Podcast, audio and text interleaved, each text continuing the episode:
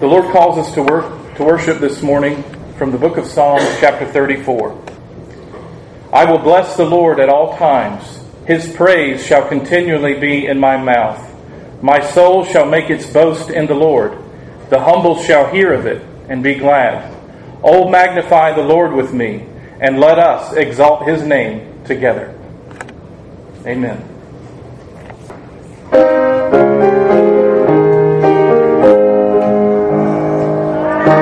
Our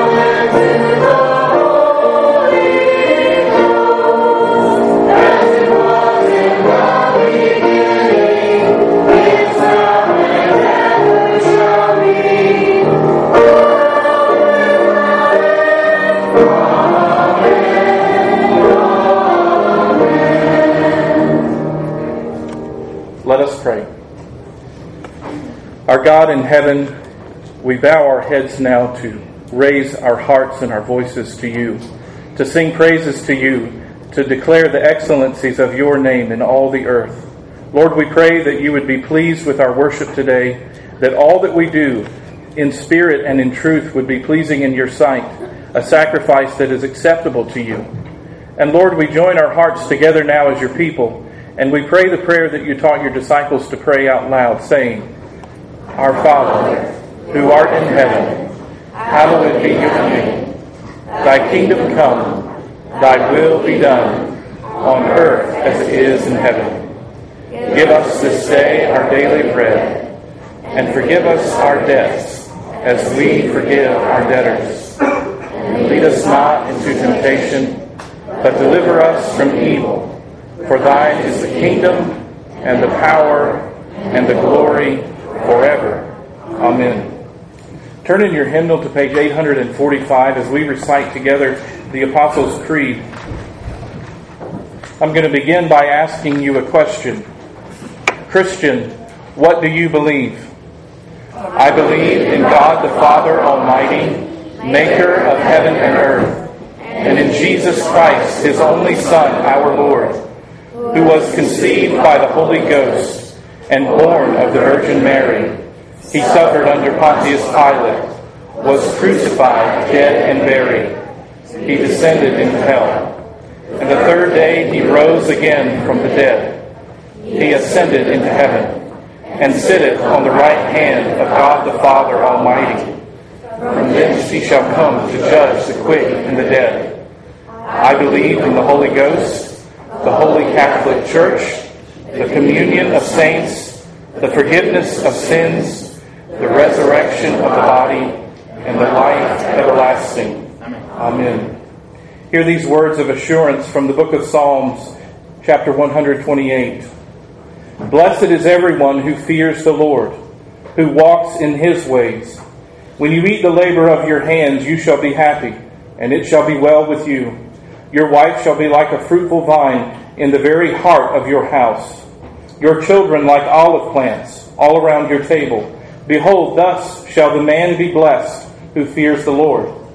The Lord bless you out of Zion, and may you see the good of Jerusalem all the days of your life. Yes, may you see your children's children. Peace be upon Israel. Amen. Let's continue to worship now. Uh, turn in your hymnal to page 598, singing, Guide me, O thou great Jehovah.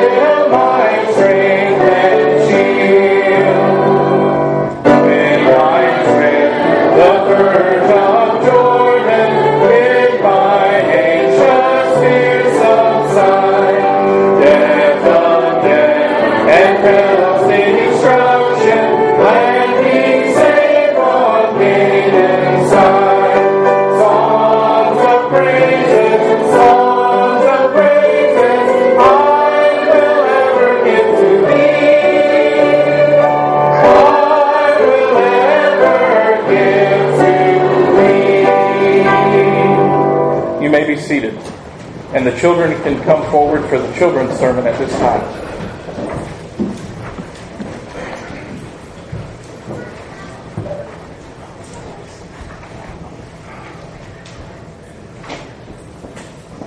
There's more seats.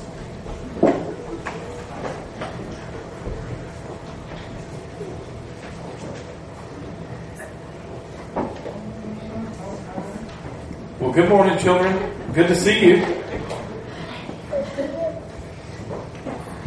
I want to begin this morning by asking you do you remember the name of what we just recited together? Not the song, but what we recited together in our confession of faith. Does anybody remember? The Apostles' Creed.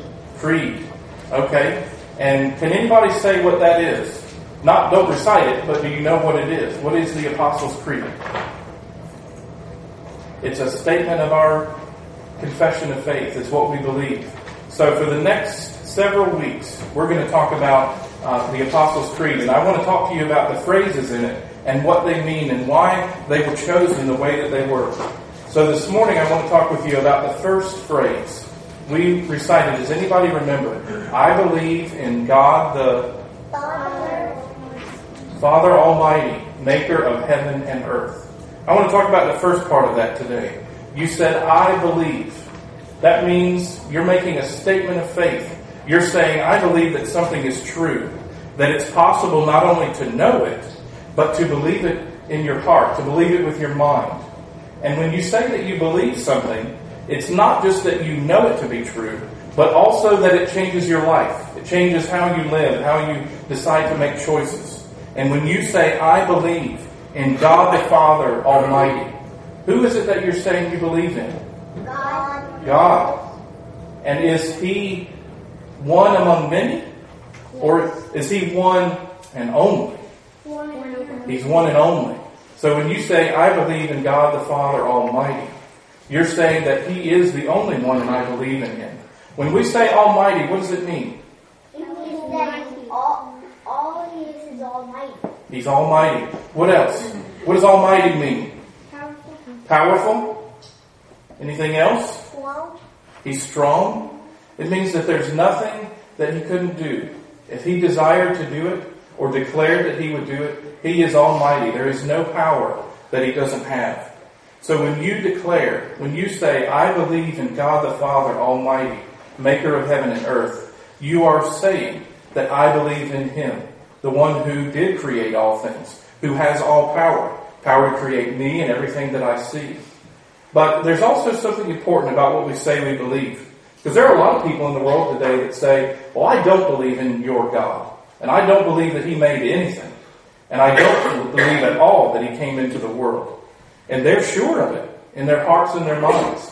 So let me ask you, is it important that you're sure? It is important. But that's not the only important thing about that statement of faith. You're making a statement saying, I believe that this is true, and even if I were to believe something else, it is still true. Because you can be sincerely wrong and believe it with all your heart. So we're saying that it's not our belief that's important. What is important is that God exists, that He is there. So I'm going to pray for you, okay? That the Lord would make that sure in your heart and also that He would continue to show Himself to you this week. Let's pray. Father in heaven, I thank you for these covenant children that you have given to us. And Lord, I pray for them that as we look at the Apostles' Creed together and as we recite it together on Sunday mornings, that it would be something that we think about, the statements that we make, not just being able to memorize them and say them, but to know what they truly mean, why it is important that we confess we believe in you, the Almighty Heavenly Father who made heaven and earth. Lord, I thank you that you have given us these children, and I pray that you would help us, Lord, as parents and church members and grandparents, that we would raise them to know you, that we would assist their parents in helping them to know you. And Lord, I thank you that we may call upon you as our Heavenly Father, the God who did make all things, that you hear us, that you condescend to hear our prayers. In Jesus' name, amen. Thank you.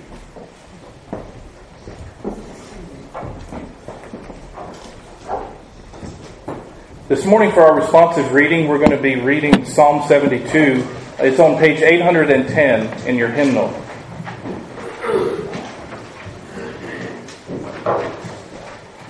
Page 810, we're going to be reading Psalm 72, verses 1 through 19. I'll begin with the light portion. Please respond out loud together with the bold.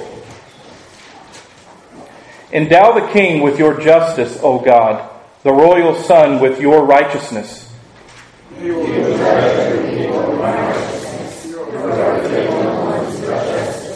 The mountains will bring prosperity to the people, the hills, the fruit of righteousness.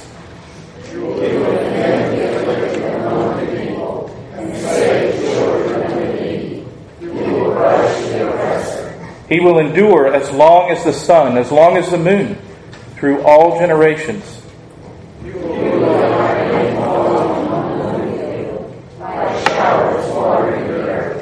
In his days the righteous will flourish. Prosperity will abound till the moon is no more.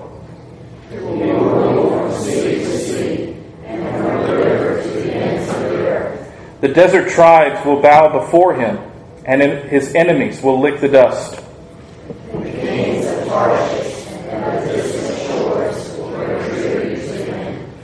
The kings of Sheba and Seba will present him gifts.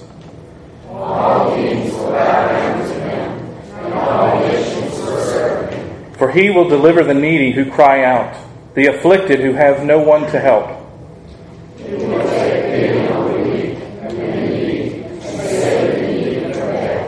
He will rescue them from oppression and violence, for precious is their blood in his sight.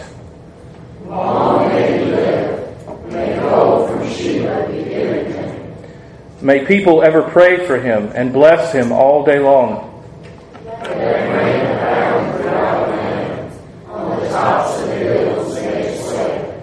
Let its fruit flourish like Lebanon. Let it thrive like the grass of the field. May his name endure forever. May it continue as long as the sun. All nations will be blessed through him, and they will call him blessed.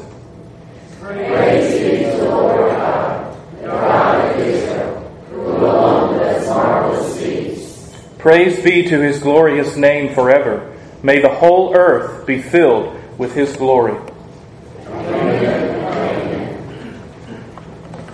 Turn in your hymnals to page number 188 and let's stand together and sing Jesus, I am resting, resting.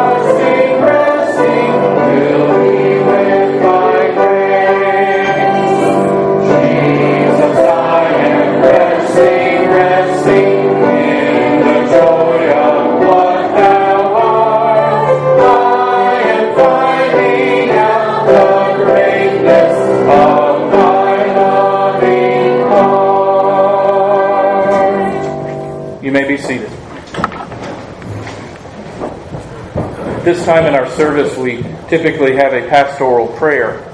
And I wanted to share with you, as many of you know, today we have a, a very special guest with us. Mr. Joel Brown is here uh, to preach our sermon this morning. And as we typically do pray in our pastoral prayer for our missionary of the month, we're going to be praying for Joel.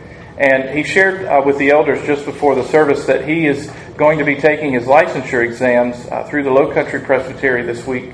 And so we want to pray especially for him as he does those exams. He's, he's spread out some days to not try to cram him in all at once. Uh, but we want to pray for him that the Lord would give him special grace to be able to recall to mind and to be able to put in the work, uh, to do the work to get these exams done, and that the Lord would sustain him. Let us pray. Our Father in heaven, we, we thank you and we praise you that we may come to you as our Father, that you call us your children your sons and your daughters through the, the gracious act of the Lord Jesus Christ giving himself as a sacrifice for our sins upon the cross and rising victoriously over the grave and over death and hell and over our sin. Lord, we thank you that we may call upon you and raise our voices to you in petitions now. And we pray to you, Lord, that you would bless Joel, not only this morning as he comes to preach our sermon, that you would fill him with your spirit and us with your spirit, that we would hear and receive the words of life from him, the gospel that you have given to, to us in your word. But Lord, we do also pray, especially for Joel, as he studies and finishes this week to get ready to take the exams later this week. Lord, we pray that you would bless that time for him, that it would be a time of, of comfort and peace and not a time of worry and anxiety. Lord, I pray that you would help him to to get into his mind everything that he needs to, that he would have confidence as he uh, sits down to work this week, that he would be able to set aside all other cares and that the cares of having a family and a job and other responsibilities, that you would allow those to be lifted, that he might be able to devote himself to this work. Lord, I pray that you would help him to recall what he needs to, to be able to write it down in a way that's understandable. And Lord, I pray that you would make this truly a time of worship for him. Humble him as he as he comes to these exams as a reminder of your goodness to him and the calling that you put on his life to share the gospel. And Lord, I do pray as the, the semester is over and the, the school year has come to an end that you would also uh, recharge his batteries as he thinks about RUF starting on campus at South Carolina State this fall. Lord, I pray that you would uh, refresh him and renew him. All the work that he has done this past year and the challenges that, that he and his wife and the leadership team there have had to go through. Lord, I pray that you would uh, salve their hearts with the beauty of the gospel with the Lord Jesus. And I pray that you would protect his family, give him the finances that he needs, and, and time with his family, that they would be able to enjoy fellowship with one another. And Lord, I pray that you would protect him especially from attacks from our enemy, that you would keep the enemy out of his home and out of his office, out of his mind, and as he sits down to read your word and to commune with you, that it would be a sweet and wonderful time as he communes with the Savior of the world, the Lord Jesus Christ. And Lord, we thank you that you hear us as we pray. And all of these things we ask in the name of our Lord Jesus Christ. Amen.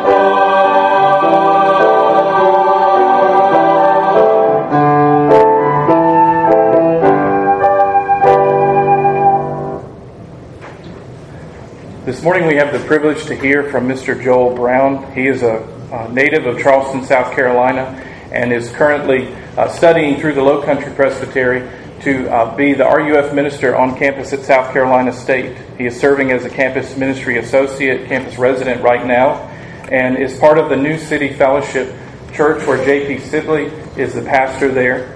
Uh, he is currently uh, studying through Lant Theological Seminary and actually is a graduate of South Carolina State, he, where he received his BA in sociology. He and his wife Latifia have three children. Their names are Alex, he's nine, Olivia is six, and Liam is three.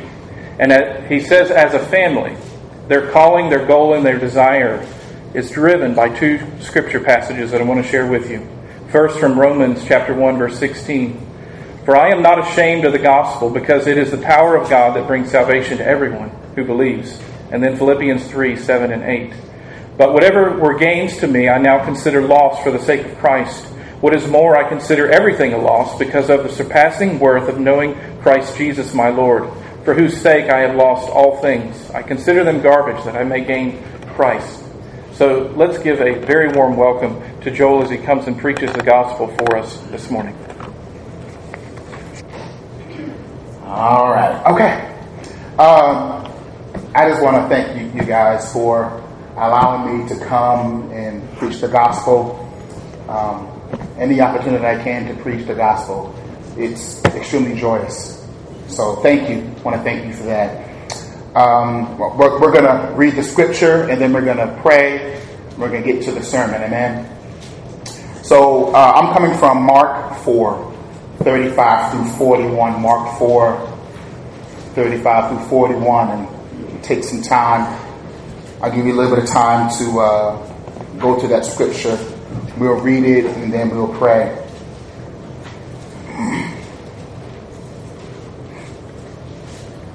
Mark 4, 35 through 41.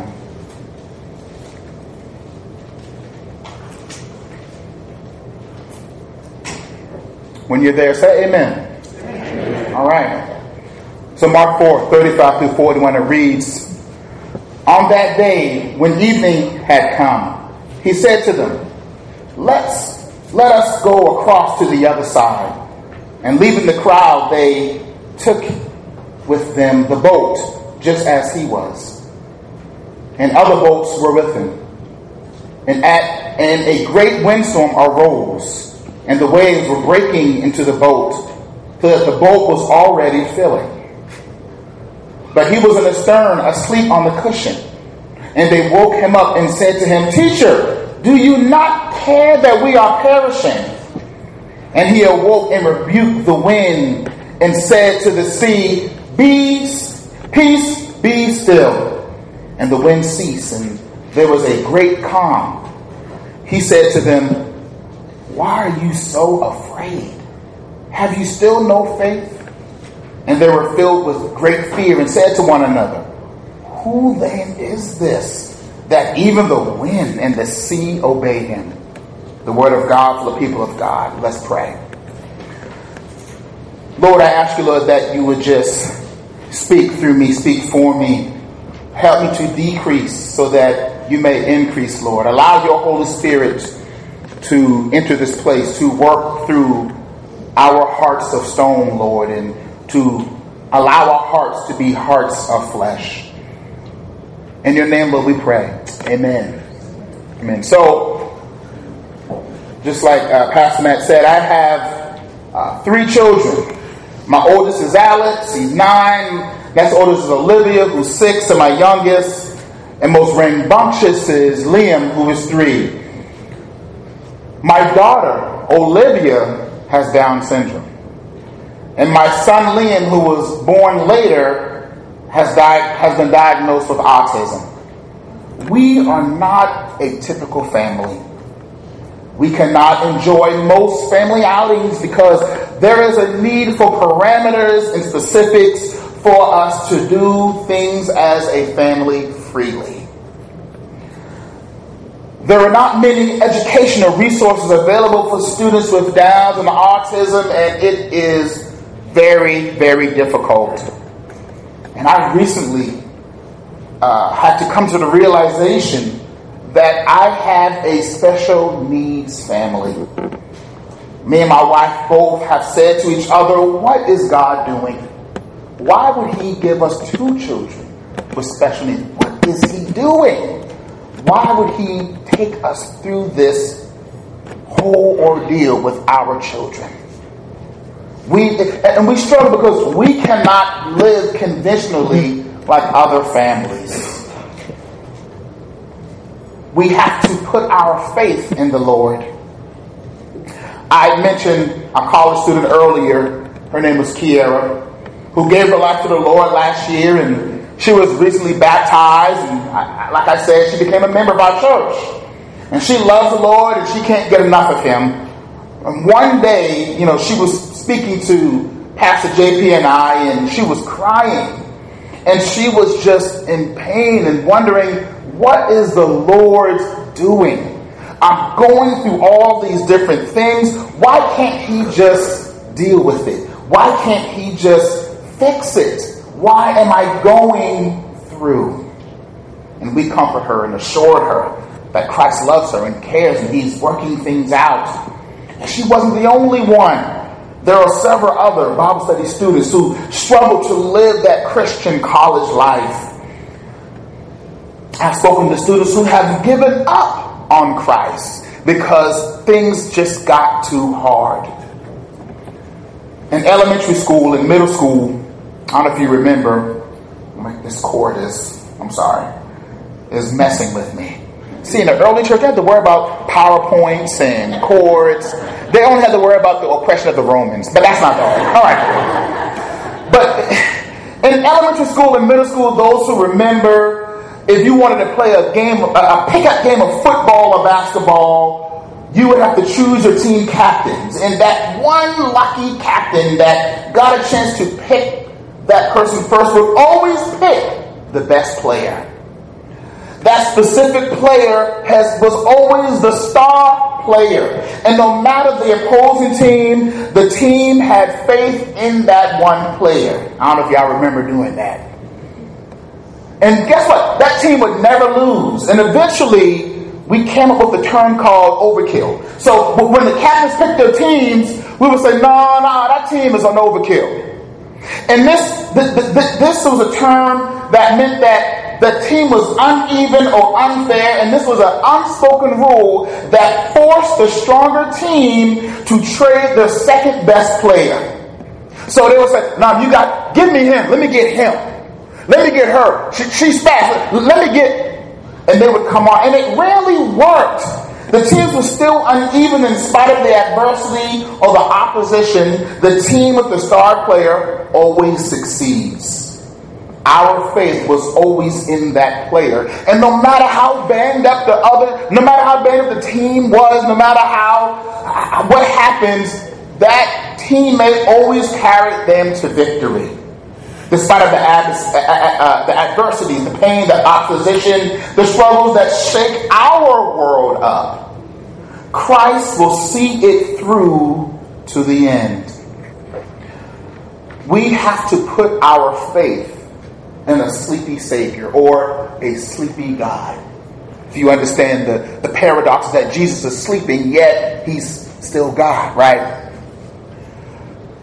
So when we see this text, Jesus decides to get into the boat with his disciples and go across the Sea of Galilee to the country of the Gerasenes. And while they were in, in, in the middle of the, of the river, a windstorm arises. I don't know if I've never been in a windstorm before, but I'm sure at sea it's not cool. Here is where we get to our first point, and you can write this down. Storms will come. Storms will come. The Bible says that the windstorm was overwhelming, and their boat began to fill with water, and eventually they would sink, drown, and die. They were legitimately scared. I mean, I don't know if you've ever been there. Legitimately scared. They were about to die. And there was nothing that they could do. The boat was filling with water faster than they could empty. The windstorm was most, like, most likely prevented them from paddling to shore. No matter how much they tried, death was inevitable. I say all this to say that Christ is aware of every situation. He knows that they are in a windstorm. He knows that they are scared. He knows that if nothing happens, they will die.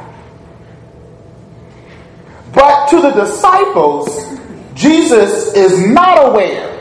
He is sleeping and doesn't know their panic and fear. Have you ever took a long trip with maybe one person and that person takes a nap the whole way?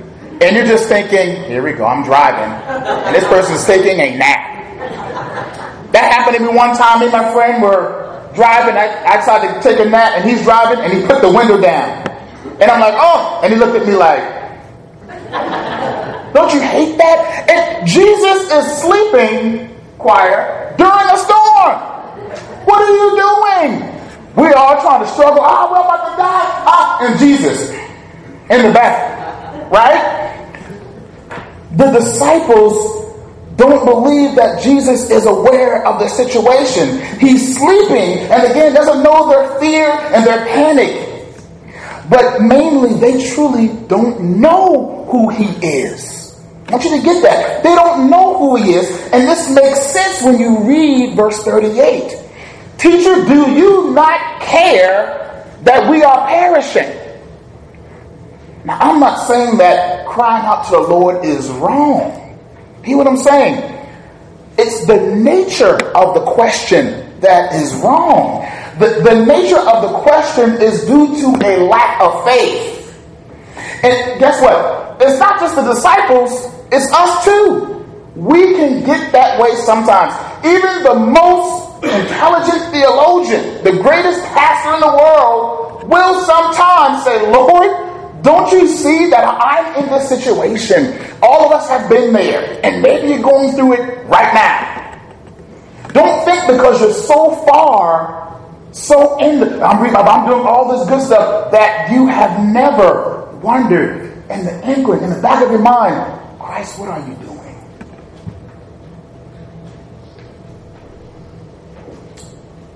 We focus so much on the struggle that we forget who Christ is. Just think about that. We could walk with Christ for years, and a, and a storm, a struggle would come that hits us so hard, we forget who Christ is.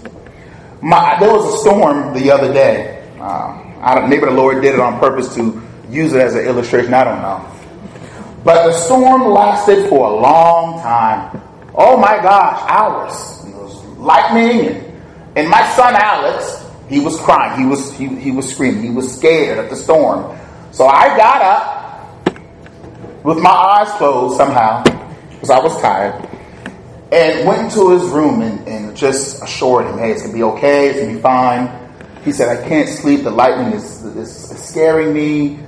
And I said, and see, we, we put music on every night. We, we, they like listening to the gospel station. So we have the gospel station on every night.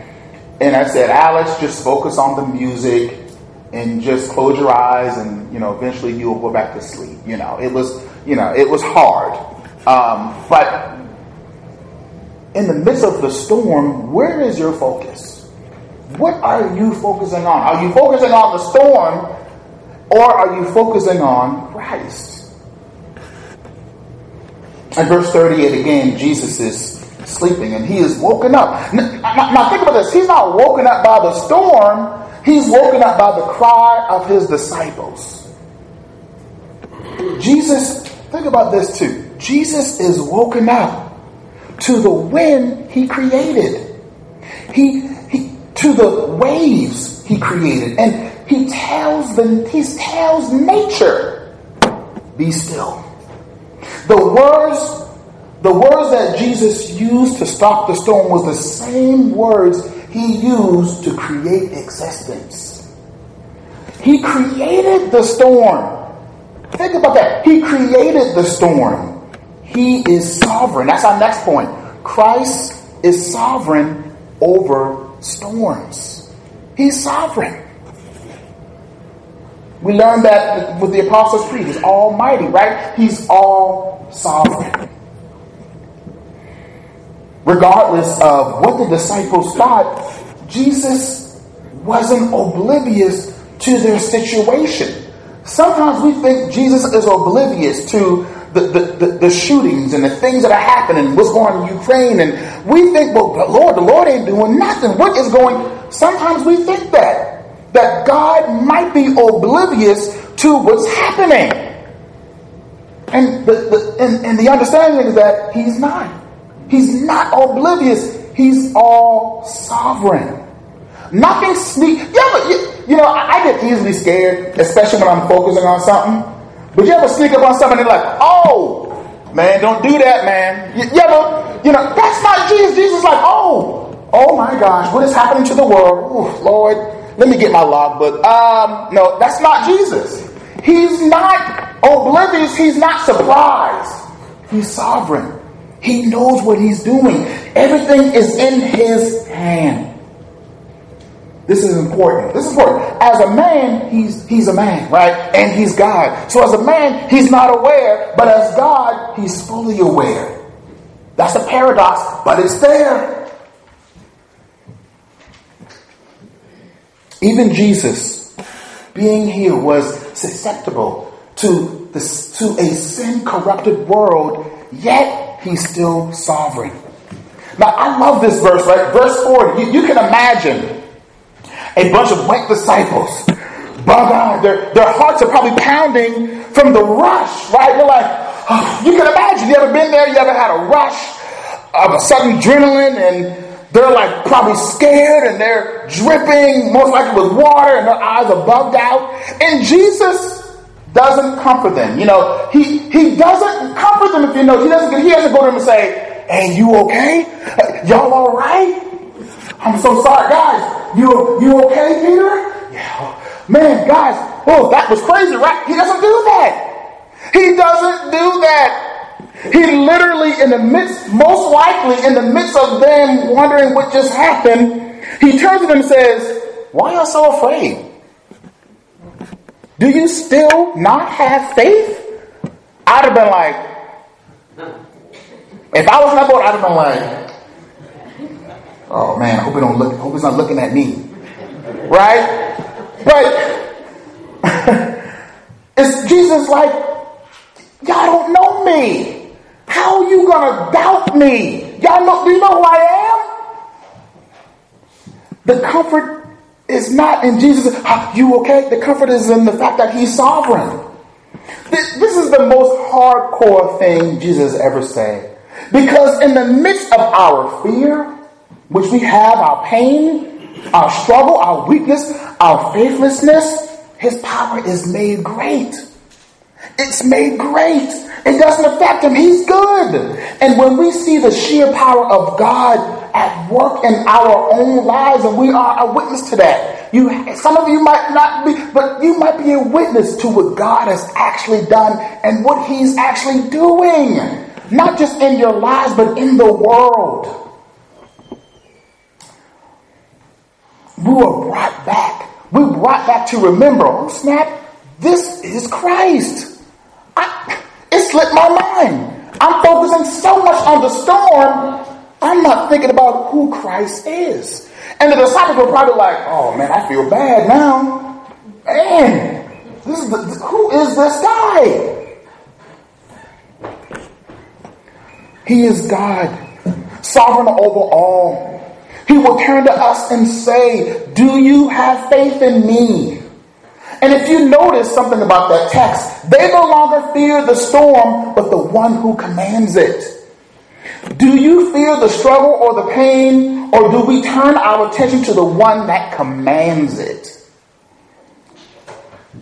Our adversities don't command God. Yet, they, so that means they don't have to overwhelm us. Verse 41, the disciples ask, Who is this? That even the wind and the sea obey him. And this is answered if you ever, if you read uh, the 107th Psalm, verse 28 and 29, it reads, Then they cried to the Lord in their trouble, and he delivered them from their distress. He made the storm be still, and the waves of the sea were hushed.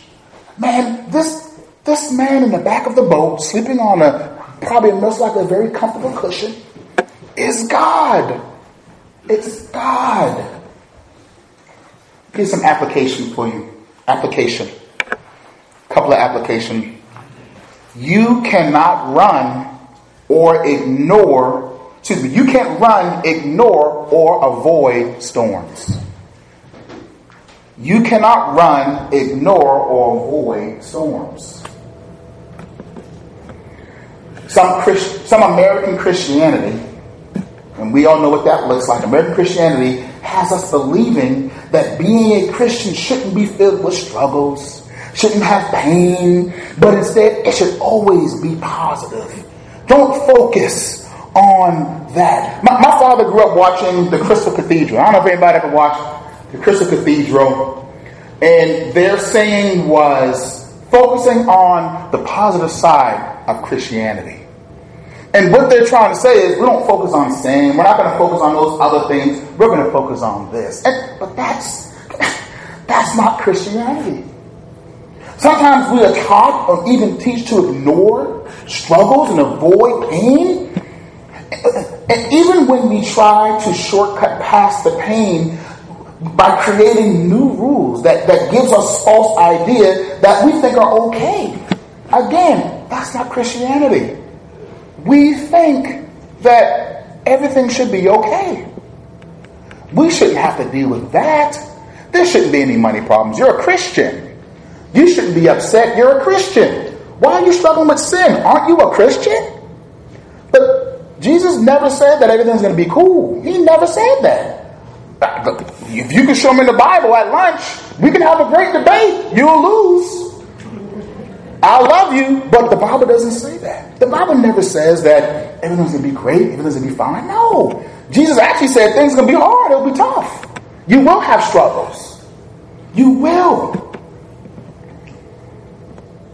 Some of these storms consist of death, sickness, pain, financial hardship, loneliness, family dysfunction, abandonment, physical and mental defects, abuse, mental, verbal, sexual abuse. All these things are part of the storms that we run into.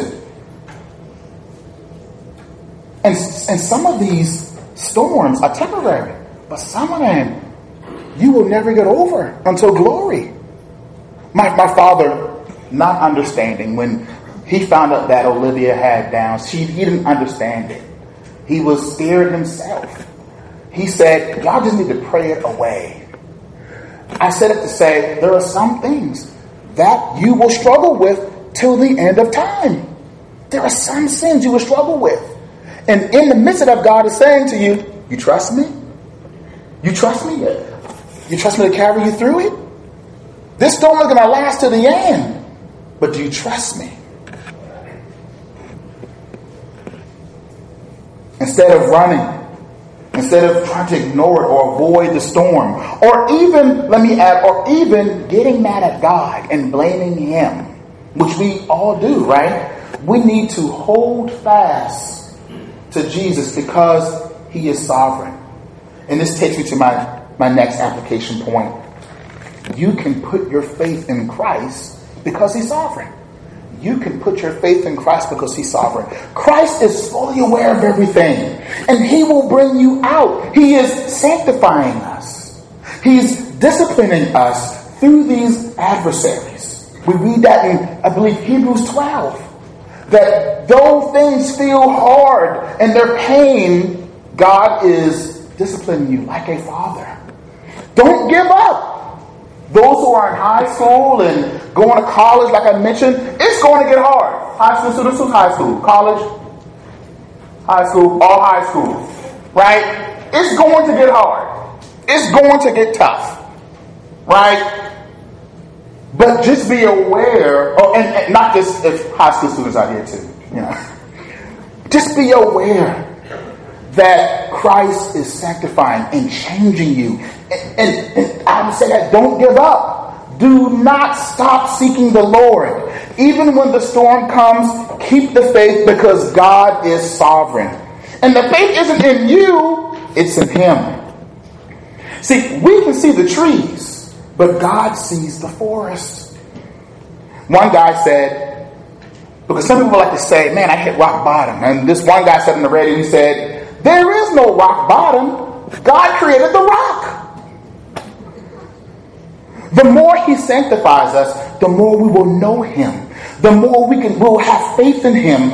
And when we think about verse 38, when the disciples are asking this question, whether or not Jesus cares, you know, the more we put our faith in Christ, the more we will know him, that question begins to change.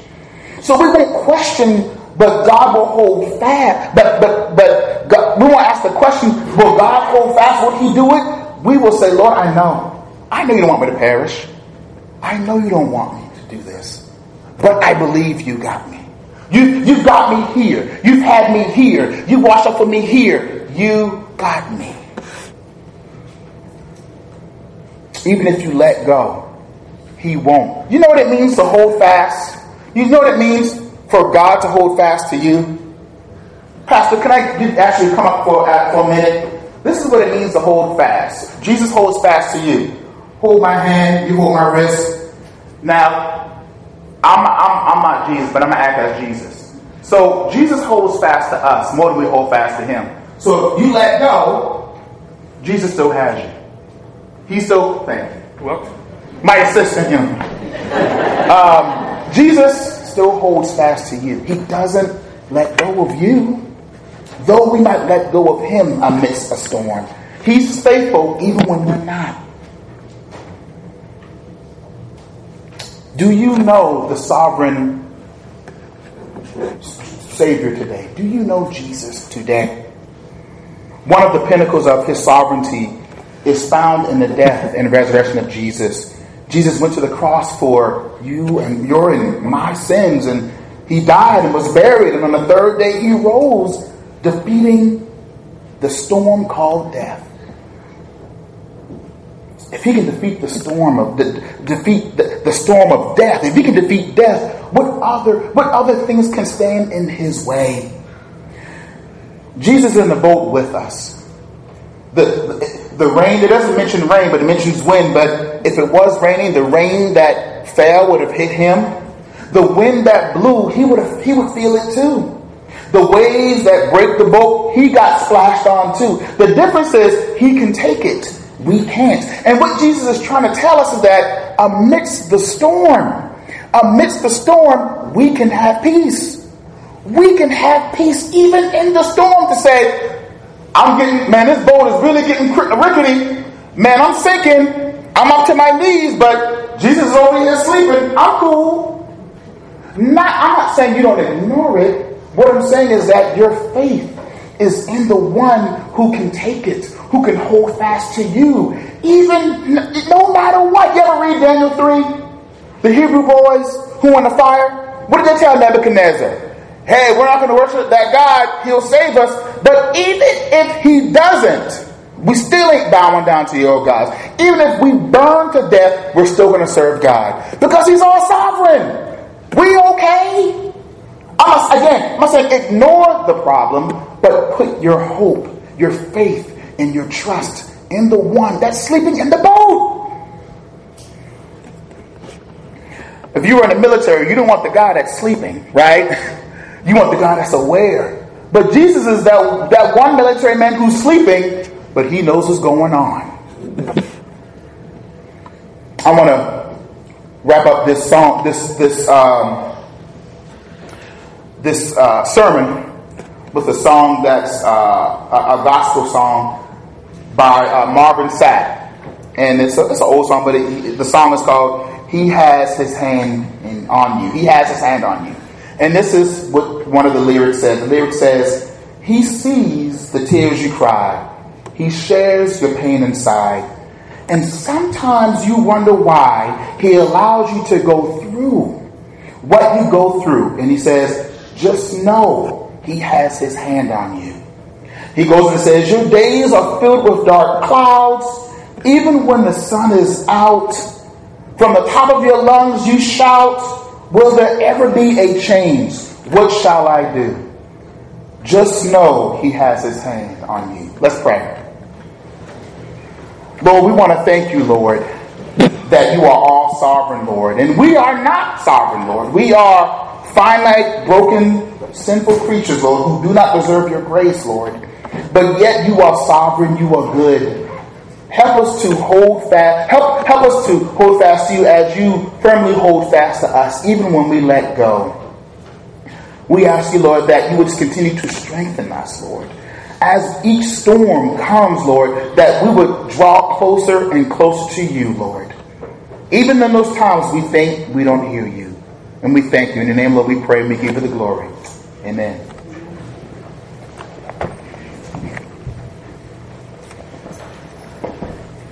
Joel, thank you for preaching the word. Let's stand together and sing hymn number 691. It is well with my soul.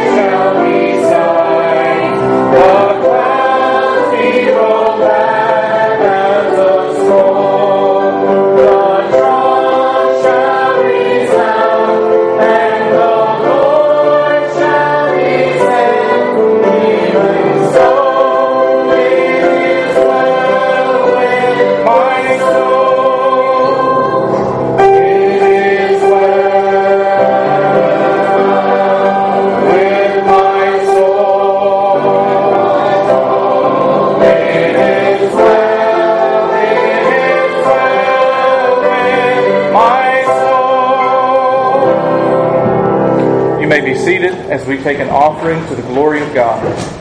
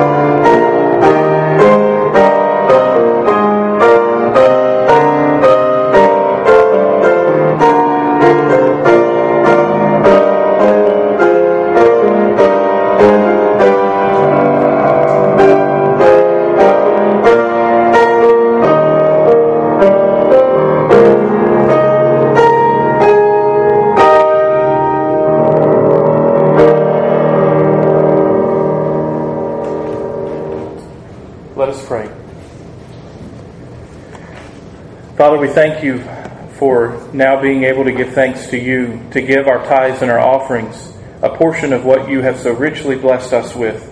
We commit these to you now, Lord, that you would use them for the sake of the spread of the name of the Lord Jesus Christ, that the gospel might be preached in our county and in our state, in our nation and in this world, that lost souls would be taken out of the kingdom of darkness and brought into the kingdom of light through your blessed Son, the Lord Jesus Christ.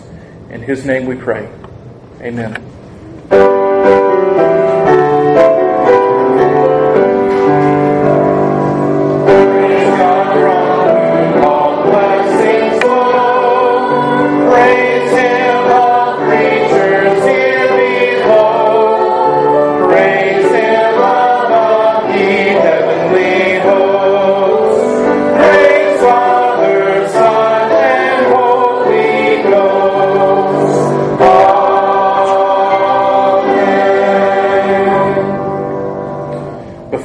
Benediction, I just want to remind you that we're having Fifth Sunday lunch together. And even if you didn't bring anything, or if you're visiting with us today, please plan to stay and enjoy a meal together. I also wanted to share with you that I will be out of the office this week, um, and uh, Mr. Ted Ragsdale will be preaching this coming Sunday. Look forward to uh, a few days off this week and time together uh, as a family. After the benediction, I'll pray for our meal. Receive the benediction of our Lord. This is from Numbers chapter 6. And the Lord spoke to Moses, saying, Speak to Aaron and his sons, saying, This is the way you shall bless the children of Israel. Say to them, The Lord bless you and keep you. The Lord make his face to shine upon you and be gracious to you. The Lord lift up his countenance upon you and give you peace. So then you shall put my name on the children of Israel, and I will bless them. Let us pray. Father, I pray that you would be with us now as we leave this place of worship. Thank you, Lord, for the gospel that we heard preached this morning, and I pray for faith for your people, that we would trust you, though you may seem silent. Lord, give us faith to trust you in the midst of storms, the storms that we are in now, and the storms that you may be walking us into very soon. Lord, we trust you, and we pray that you would help us in our unbelief. Lord, I pray that you would be with us now as we go to eat. Bless this time of fellowship together. Thank you for Joel being here today, that we would get to share with him and hear from him. And Lord, we commit to pray with him and for him in his work and in his ministry. In Jesus' name, amen.